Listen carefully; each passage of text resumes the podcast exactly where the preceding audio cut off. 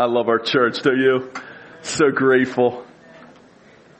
Psalm 46 is our passage of scripture this morning. Uh, we're going to get into uh, Matthew beginning of next week and uh, continuing head in. It was originally the plan to go into Matthew this Sunday, but we felt impressed strongly by the Spirit of God that we were to focus in here on this psalm. And the title of the message this morning is Remembering the Big Picture on Election Day. So remembering the big picture on election day is the, the title of the message this morning. And uh, Psalm 46 is our scripture. So if you could read along in God's word with me, that would be great. Let's read God's word together.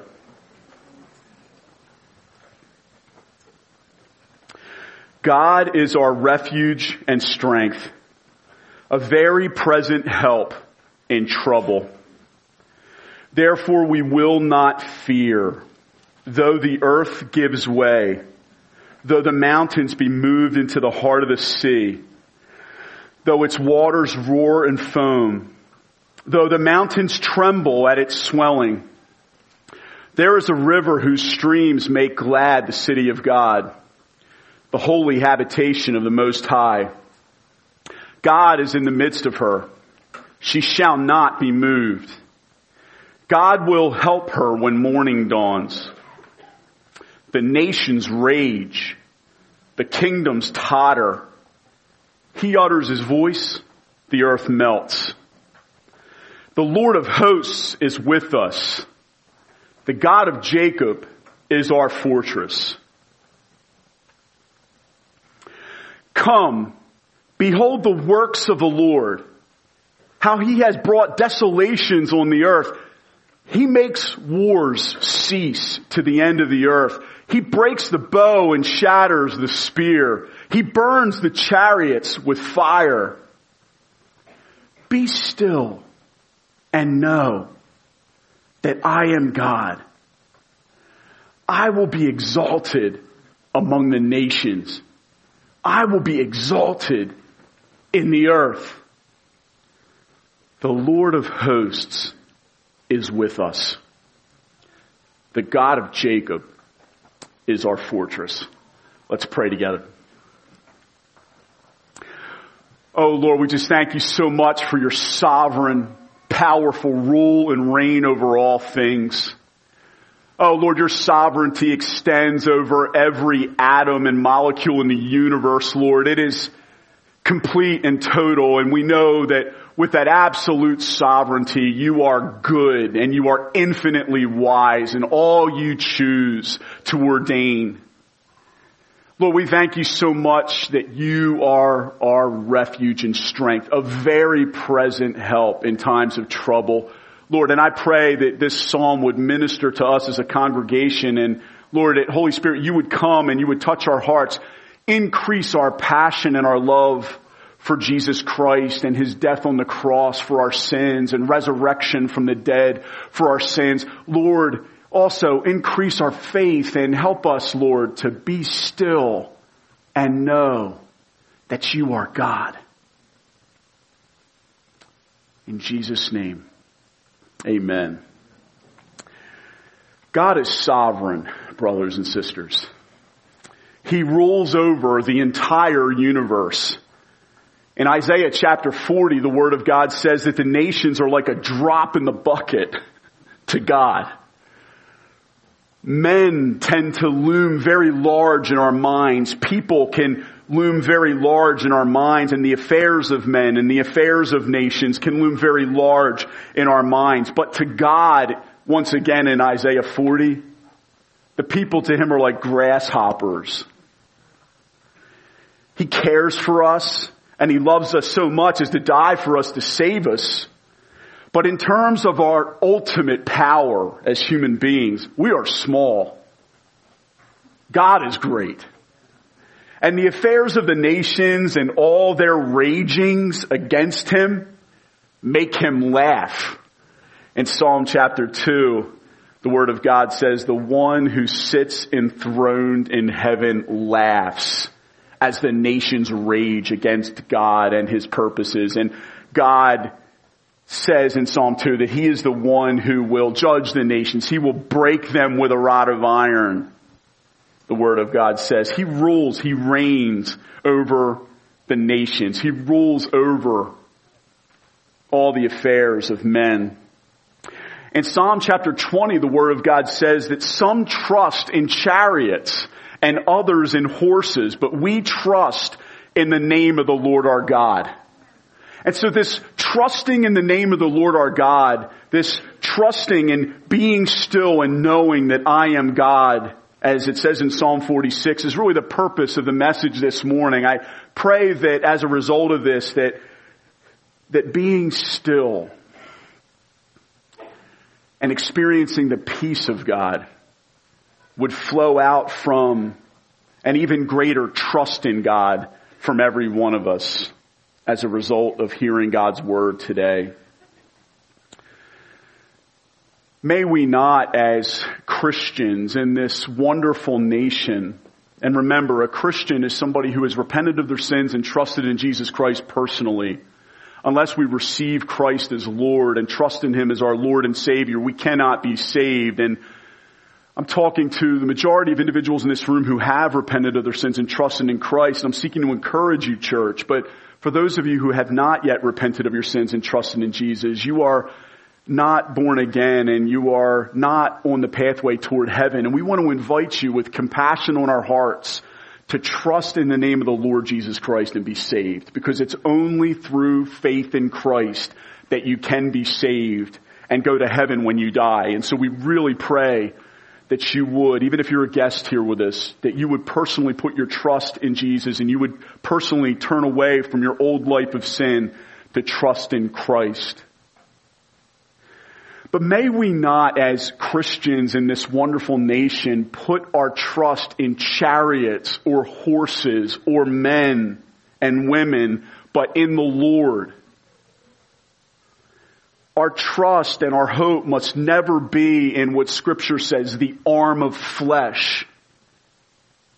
Of what account is man, scripture says. Don't put your trust in men. Of what account is he? Scripture says. But to put our trust in the Lord. As we look to the situation we find ourselves in, in our nation, and even as we look over the scope of the nations in the world, and as we ponder Tuesday with election day coming,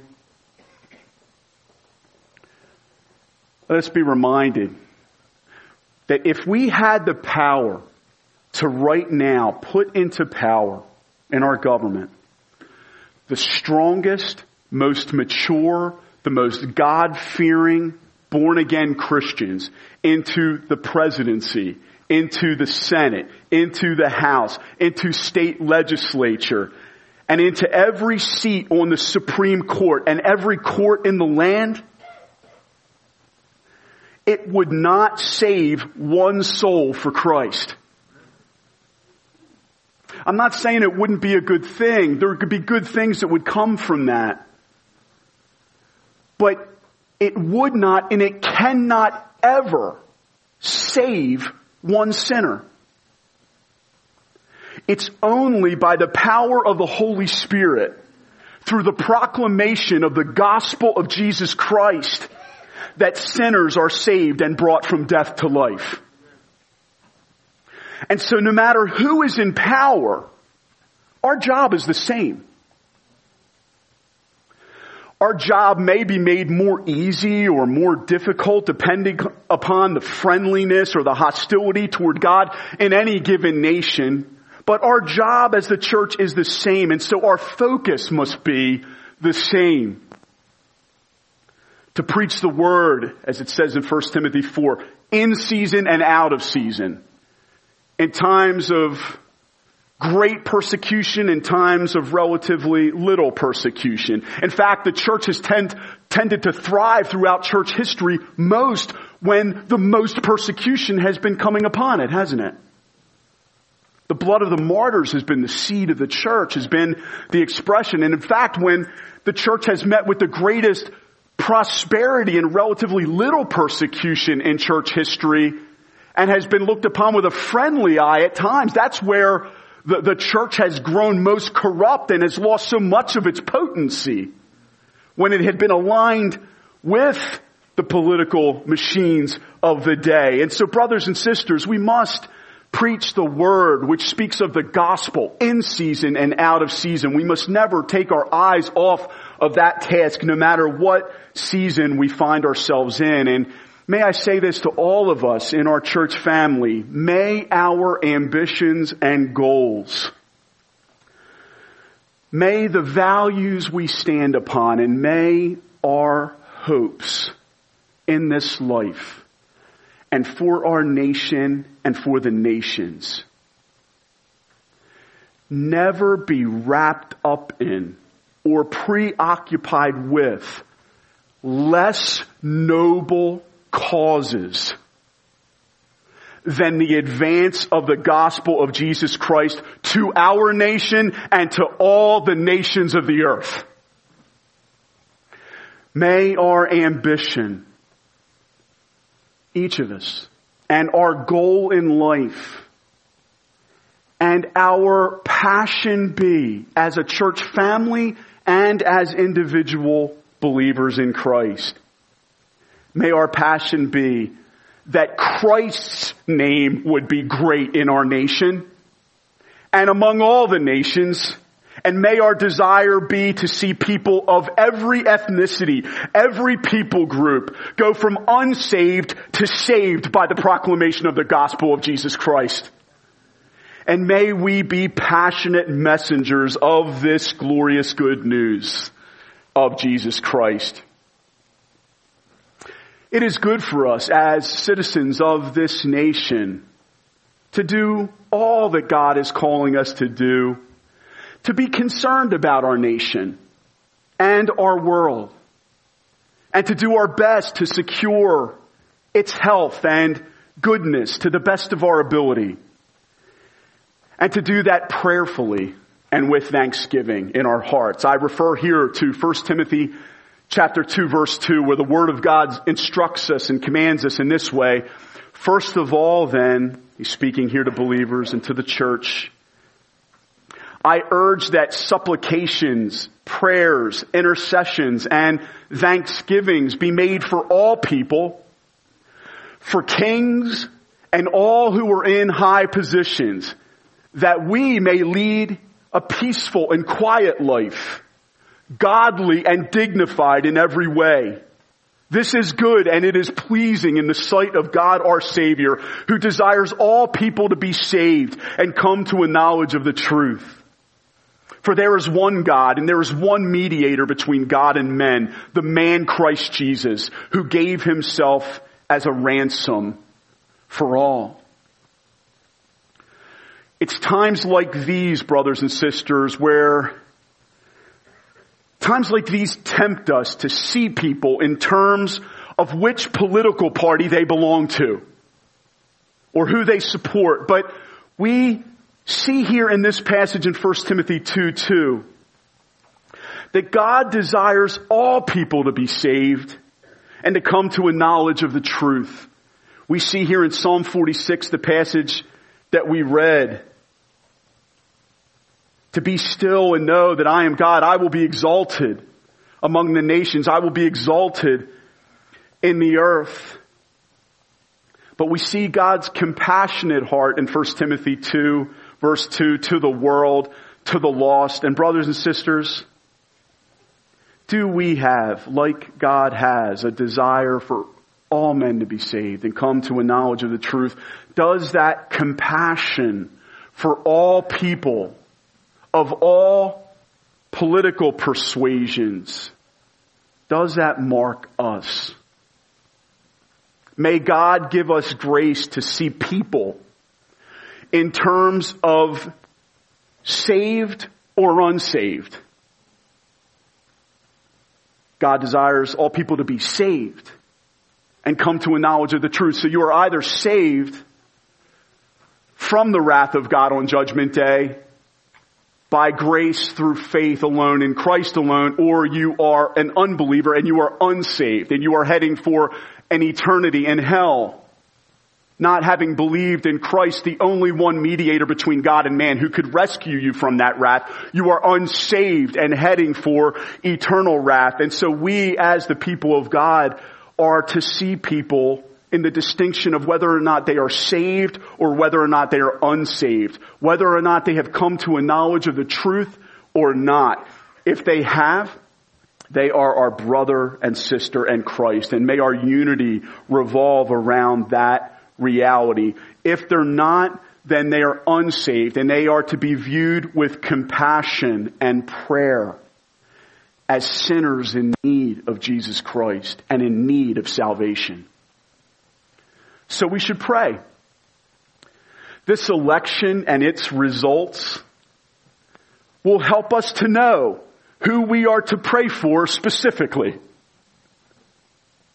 I urge then that supplications, prayers, intercessions, and thanksgivings be made for all people, for kings, and for all who are in high positions, that we may lead a peaceful and a quiet life, a life of prayer, a life of trusting in the Lord.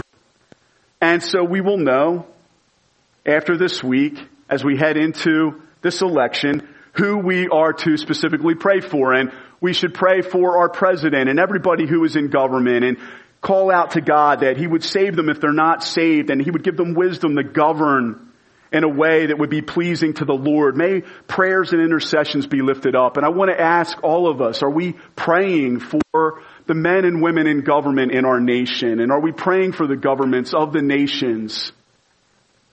Do we pray with compassion on our heart and pray for them or not? May we excel in that great task and in that command in 1 Timothy 2 2, brothers and sisters. We should pray. And we should vote. Our nation also gives us the right to vote, and men and women have died to help preserve this right. And for that, brothers and sisters, we should be grateful and we should vote. As you do, vote with thanksgiving and peace in your heart trusting in the absolute sovereignty of God. Be still and know that He is God as you vote on Tuesday. God is sovereign over the nations. He rules over all the empires of man. And I want to give a big picture sketch of that. And as I do that, I'm going to fly through some scriptures that I believe are going to really encourage your heart. In Daniel, the book of Daniel, you can turn there in your Bibles together with me. After the book of Ezekiel is the book of Daniel in the Old Testament. And Daniel, God gives Daniel a dream which describes four empires. Babylon, Persia, Greek, and Roman, and lays out for Daniel and the king of Babylon what the next 1500 years was going to look like back when Daniel was ministering in Babylon between 586 and 516 BC. This description of this dream shows what God's going to do in the affairs of the nations. He's going to bring up an empire and then he's going to bring it down and it's one empire after the next that God describes later on in the book of Daniel. And it's important for us to remember that God is sovereign over the empires. In Proverbs 21, 1, the word of God says that the king's heart is a stream of water in the hand of the Lord. He turns it wherever he will. God is sovereign over the heart of kings and the heart of rulers and politicians. He's sovereign over all things in Daniel chapter 2 verse 20 and 21, if you look there as you've turned to Daniel, Daniel answered and said, Blessed be the name of God forever and ever, to whom belong wisdom and might. He changes times and seasons. He removes kings and sets up kings that phrase there, he changes times and seasons. In one translation, it says, God controls the course of world events. I love that phrase. He controls the course of world events. He removes kings and he sets up kings. And the heart of the king is like a water course in the hands of the Lord. He determines wherever he wants to take it. In Daniel, the king in this section here, in this context in Daniel 2, it seems like he's going to rule in such a way that will no longer be in conflict with the people of God. And Daniel actually at the end of chapter 2, if you look at the header right before verse 46, it says Daniel is promoted. So there's this conflict and there's this low ebb and all the people pray and Daniel, Shadrach, Meshach, and Abednego pray and Daniel at the end is promoted in a time where persecution was greatly threatened. And you're starting to think, oh my goodness, thank goodness that the purposes of God are going to be able to go forth better in Babylon because Daniel's promoted. And then at the end of 48, you turn to, in verse 49, then there's a transition in Daniel chapter 3, just a few verses after Daniel's promoted and you read this. Daniel 3 1. King Nebuchadnezzar made an image of gold. And if you remember Daniel chapter 3, you remember what happens.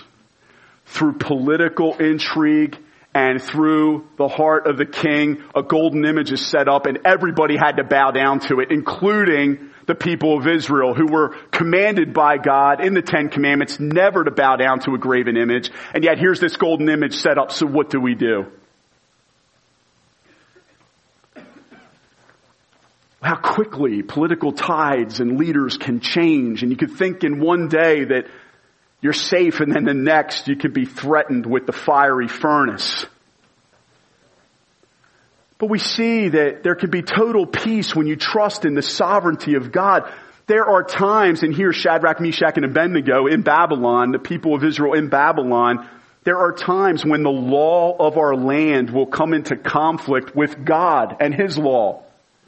And the people of God must stand firm upon the word of God and not bow to the golden image, to the spirit of this age, even if we are being threatened with being thrown into the fiery furnace. And they were.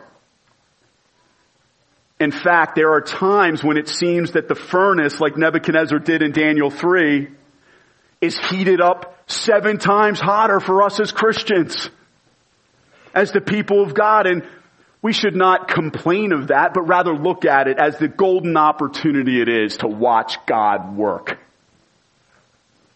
Because what we see in this beautiful description in the fiery furnace, I love this. I love reading this scripture. I don't care if you are five years old and you're just learning to read or you're 55 years old and you've been reading your Bible throughout your life. Daniel chapter 3 and the description of Shadrach, Meshach, and Abednego standing and getting thrown into the fiery furnace and not getting burned is just awesome. Don't you love this story in scripture? They were thrown into the fiery furnace and right before they are, Nebuchadnezzar threatens, if you do not worship, you shall immediately be cast into a burning fiery furnace. In verse 15 and he asked this question, who is the God who will deliver you out of my hands? Uh, you're about to meet him. The king's order was urgent. The furnace overheated. It was so hot that the men who actually threw Shadrach, Meshach, and Abednego into the furnace died because it was so hot. But then when they were in the fire, in verse 24, it says, King Nebuchadnezzar was astonished and he rose up in haste. He declared to his counselors, did we not cast three men bound into the, fi- bound into the fire? And they answered and said to the king, true, O king. Doing a little math here. He answered and said, but I see four men unbound walking in the midst of the fire and they are not hurt. And the appearance of the fourth is like a son of the gods. Oh, it gives me the chills down my back. This here many theologians describe as a pre-incarnate appearing of the Son of God, Jesus Christ, dancing in the fire with Shadrach, Meshach, and Abednego as all four of them remained unsinged and they were delivered and King Nebuchadnezzar the king rises up and praises God and says, Oh, how great are his signs. Daniel 4 verse 3. How mighty his wonders. His kingdom is an everlasting kingdom and his dominion endures from generation to generation. Oh, brothers and sisters, let us not forget that God can move in the heart to do anything he desires. He can bring praise to his great name out of the heart of the most secular of rulers and kings, as he did in the case with Nebuchadnezzar. He is sovereign over the effects of flames. And when he determines that the flame will not burn his people, it does not burn his people no matter how hot the king makes the furnace. It reminds me of Isaiah 43. Remember this description? Fear not, for I have redeemed you. I have called you by name. You are mine. When you pass through the waters, I will be with you, says the Lord. And through the rivers, they shall not overwhelm you.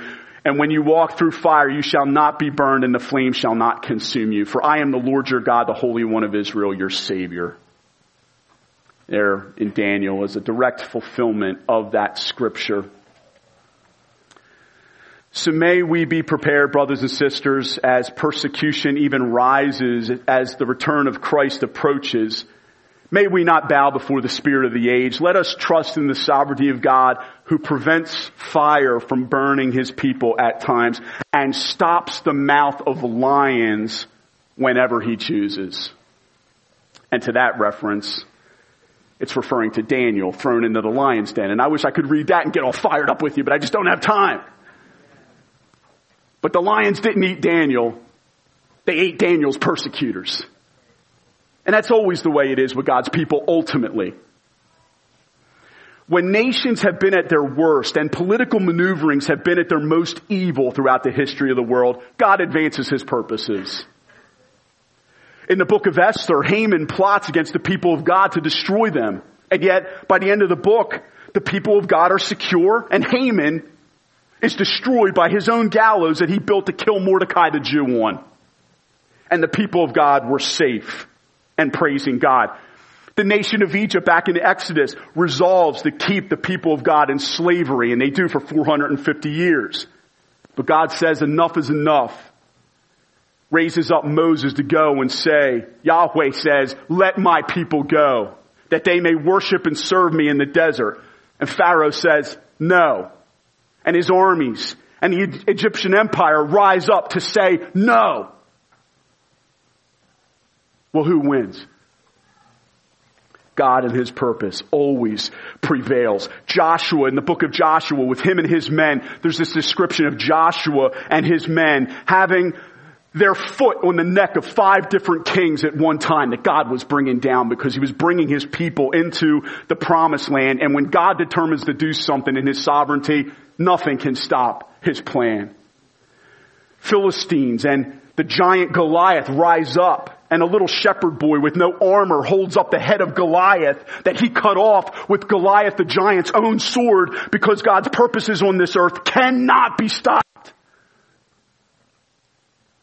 The Assyrian Empire rose up in pride and God raised up Sennacherib, the king of Assyria, to bring judgment down upon the northern tribes of Israel in 722 BC when he laid siege to and leveled Samaria.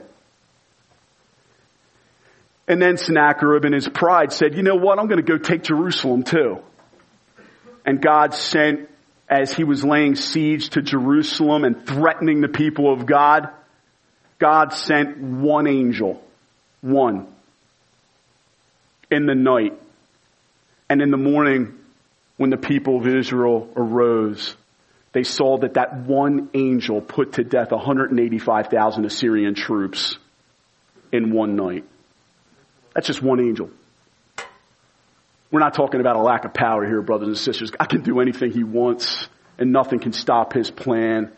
I love to delight in the power and the sovereignty of God, and it brings such peace and comfort to us that God is our refuge and strength, a very present help in times of trouble. I was reminded of Elisha and the servant Gehazi looking out over the fields, and Elijah's Gehazi's getting all nervous and and going crazy over the opposition by the arm of flesh coming against him. And Gehazi says, Lord, please open Gehazi's eyes, Elijah says. And he looks up, opens his eyes, and there was just these armies of angels because more are with us than are with them. And that's always how it is. God always advances his purpose. Nothing can stop his plan. And soon after, Sennacherib and the Assyrian Empire were completely crushed. And Babylon, the empire of Babylon took its place. Even when God's people were sent through God's plan into exile to Babylon due to their wickedness against him, and Babylon takes the people of Israel away in 586 BC after they laid siege to Jerusalem and destroyed Jerusalem and brought the people into exile. God protects and preserves them and prospers his cause there. Even in the case of Daniel here, he tells them you're going to be exiled for 70 years through the prophet Jeremiah and Ezekiel. And then after 70 years, you'll return. And when all seems hopeless and this little remnant is languishing in Babylon, away from Jerusalem, the temple's destroyed and the walls of Jerusalem lay as rubble, God raises up the empire of Persia. And then God raises up Cyrus the king, whom he calls my servant. And Cyrus the king of Persia somehow gets it into his heart that he wants to see the walls of Jerusalem rebuilt. Because in God's providence, the Lord brings his people into favor in his eyes. And the city of Jerusalem, its walls and its temple are rebuilt and reestablished. And God, under the power, Cyrus, under the power of Almighty God and his sovereignty, sends the Jews who were in captivity in Persia back to Jerusalem. And Cyrus actually says, Oh, and by the way, we're going to pay for all this. And so in 516 BC, 70 years after 586 BC, you have the people return from exile back into Jerusalem. The walls of Jerusalem are rebuilt. The temple is rebuilt and God fulfills his holy word yet again.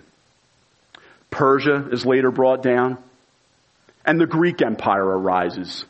Alexander the Great conquers the then known world. And though there are 400 years where there are no scriptures being written, there's prophetic silence during that intertestamental period. God is at work still in the Greek Empire. It was during that time. I love it. This just, oh, I get so excited about this.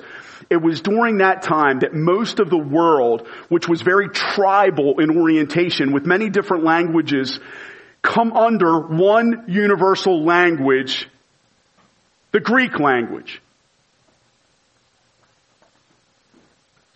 which the Roman Empire kept in place after the Romans took over. And in the providence of God, that Greek language, which became universal and common, paved the way for the New Testament to be written in Greek so that from Jerusalem all the way throughout the Mediterranean, the gospel could be preached and all would understand Christ and what he's done on the cross for them and how he rose from the dead for them and be saved the scriptures could be written in one language in the New Testament and learn that the word of God could go forth with power and speed.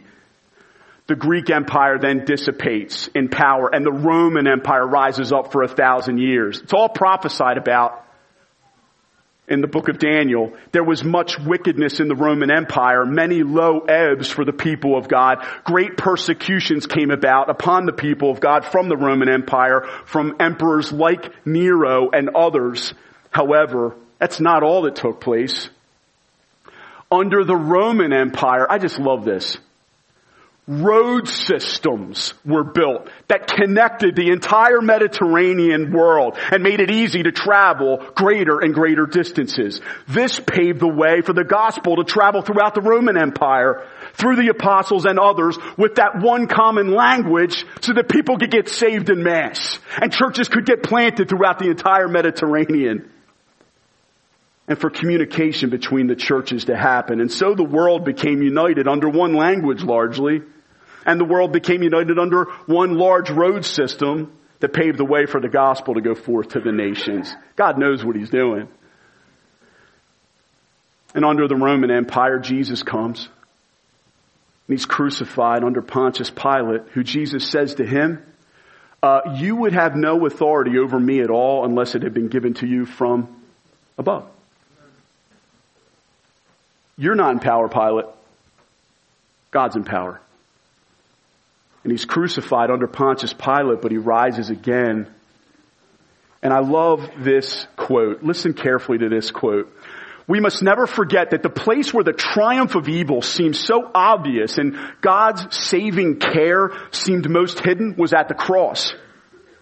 God's sovereign rule over nature and history in general cannot be separated from his saving purpose. Listen, just as we find God in the low places of this world, lying in a dirty feeding trough in Bethlehem, wearily treading the road to Jerusalem and crying out in dereliction, the state of having been abandoned. That's what dereliction means. My God, my God, why have you forsaken me on the cross?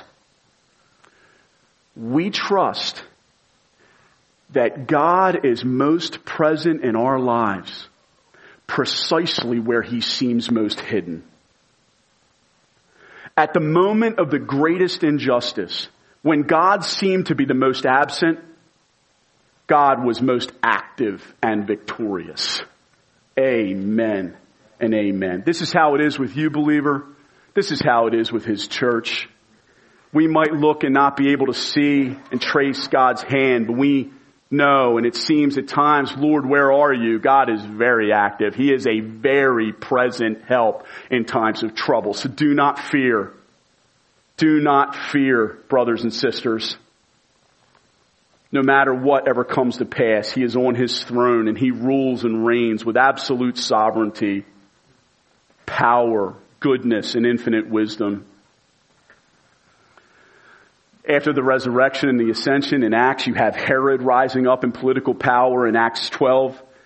James, the Christian, is beheaded for Christ, which brings great grief upon the church. The church is wondering what's going to happen. Peter's thrown into prison. The church, the little fledgling church is nervous that all is going to come to an end right here. But by the end of chapter 12, you have Peter miraculously delivered from prison you have Herod who beheaded James in the beginning of the chapter. Herod is boasting in this political speech about how great he is and the, the changes he's going to bring about and the people actually give him praise and say he's, he's like a god and not a man and Herod's like, you know what, you're right. And right at that moment an angel comes and strikes Herod down and it says he is eaten by worms and he dies. God rules over the pride of man and the rising up of nations and men and brothers and sisters. Let us never forget that. But you know, that's not how the chapter ends. The chapter says, oh, Herod, yeah, he's eaten by worms and he's gone. But the word of the Lord continued to spread. It's always how it happens with God's people and with God's church. It might seem like we are knocked down, but we are always, as the prophetic word came forth this morning, we are rising up the people of God who have been saved by grace, empowered by the Holy Spirit, no matter how much you persecute us, no matter how much you drive us down, because of God and His goodness, the word of the Lord continues to spread. You can't stop His purposes. You can't stop His plan. You can send His people into exile into a foreign land, and even there they're going to prosper there. The kingdom of God's going to go forth to the nations as it has always done, and it will ever continue to do until the gospel goes forth to the nations, and then the end will come. The word of God's going to continue to spread. The people of God will continue to be preserved, brothers and sisters, and so we will be as well. The kingdom of God's going to continue to advance. Christ's church will continue to be built because Jesus promised in Matthew 16, I will build my church and the gates of hell will not overcome it. We've received a kingdom, Hebrews says, that cannot be shaken. All the political empires and all of the pride of man and its political ambitions rise up and they come crashing down, but not with God's people and with God's church and with God's kingdom. He determines to build it and though it might seem like it's a little tiny mustard seed, it's going to grow and it's going to spread. And no matter how hostile the conditions, heat up the persecution, heat up the furnace because God's just going to get more glory. Satan, it just torments him that every time he rages and rages all the more, God says, nah, I'm going to advance my church in this heat. And I'm going to advance my purposes for my glory. Oh, brothers and sisters, what a happy, happy thought in the midst of wondering what's going to come next. And after all of this the gospel is going to go forth to the nations, even in the midst of much persecution and satanic opposition in fulfillment of the scriptures. And then the end will come. Christ will return triumphantly. I was meditating on that in worship. The Holy Spirit was just encouraging me. He is always leading us in triumphal procession in Christ. Christ will return triumphantly and will conquer over all and will end all. This present world will burn as God brings his judgment by fire described in 2 Peter chapter 3 and the nations will be judged. Christ will judge the living and the dead. The unsaved will be sent to hell and receive justice for their sins and those who by the mercy and grace of God have repented of their sins and trusted in Jesus Christ will enjoy the new heavens and new earth, saved forever with Christ. And so, the people of God will live happily ever after. It's a happy ending, brothers and sisters. Unbelievers, it's not a happy ending for you. We want to, with all the love in our heart and compassion in our heart, as forgiven sinners here, the church, we want to appeal to all of you, whoever you might be. God is a merciful God. His arms are opened wide right now to receive you if you will repent of your sins and trust in Jesus Christ alone for your salvation. Friend, please listen to me. Your good works and being a good person is not enough to get you into heaven. You are not going to make it without Christ and faith in Him. You are not going to be able to stand before the holiness of God on judgment day with your own righteousness and think that that's going to be acceptable to God. It's not acceptable to God for many of us. The only reason we as the people of God are going to receive mercy on that day is because Christ has already taken the punishment for our sins on the cross in our place, and we've trusted in Him. Won't you please trust in Him, unbeliever? Don't continue to persist in your hardness of heart and be damned. We want you to be in heaven with us when you die. We want to rejoice together with you forever. We want you to have the happy ending that all of us in this room who have believed are going to experience forever. So my dear brothers and sisters, back to you. Happy ending. Be at peace. In the words of Psalm 46, oh, Holy Spirit minister to our entire church, be still and know that I am God. I will be exalted among the nations. I will be exalted in the earth. So, Christ community, go vote.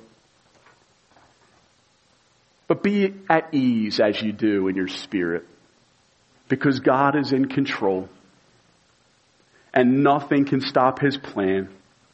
And may we never put our trust in chariots or in horses or in men or our nation or the nations.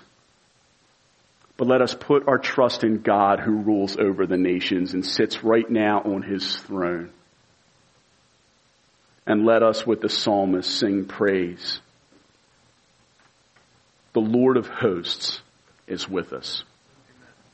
the God of Jacob is our fortress. Let's sing. Tom, let's sing that beautiful hymn, When Peace Like a River attendeth my way. It is well, it is well with my soul. Church, let us stand and sing that glorious hymn and put our trust and our confidence in the Lord.